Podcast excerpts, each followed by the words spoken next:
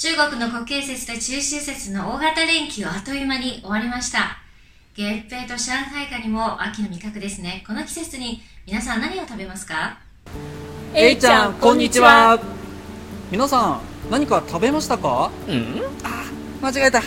空海でした空海、えーその空海がですね実は私たちのいる福建省と関わりがあるんですよね。そうです。実は私のふるさと福建省河北県の石元村ですよね、空海ととてもゆかりのある場所なんですよ、うん。皆さんにご紹介します。はい。それではどうぞ。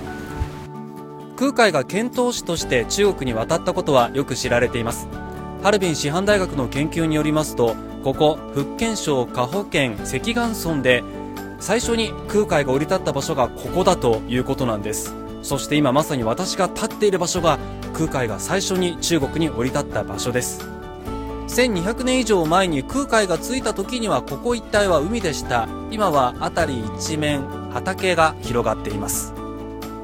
福建省家宝空海研究会の会長陳英生さんに空海漂着空海大師記念堂そして中日の仏教文化交流についてお話を伺いました。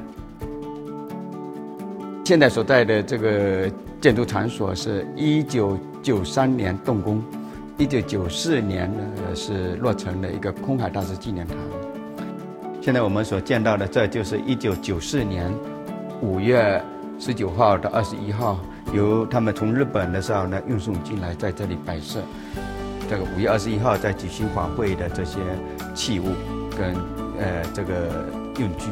那这里有一尊石雕像，这是一九八五年的日本高野山真言宗他们的他们雕制的石头是空海的家乡，这个花岗岩石头，在这里的时候呢安放了三十五年，不但的是保护完好，我们的这里的老百姓，呃，虽然不是信这个密宗的，他们也会在空海大师的这个石雕像前烧香，啊，就是寄托他们的愿望，当然祈祈求世界和平。在小普人民的心中，空海就是一个非常善良友好的文化使者。福建省と空海こんなつながりがあるんですねもし福建省に行くチャンスがあればぜひこの空海ゆかりの場所を行ってみたいです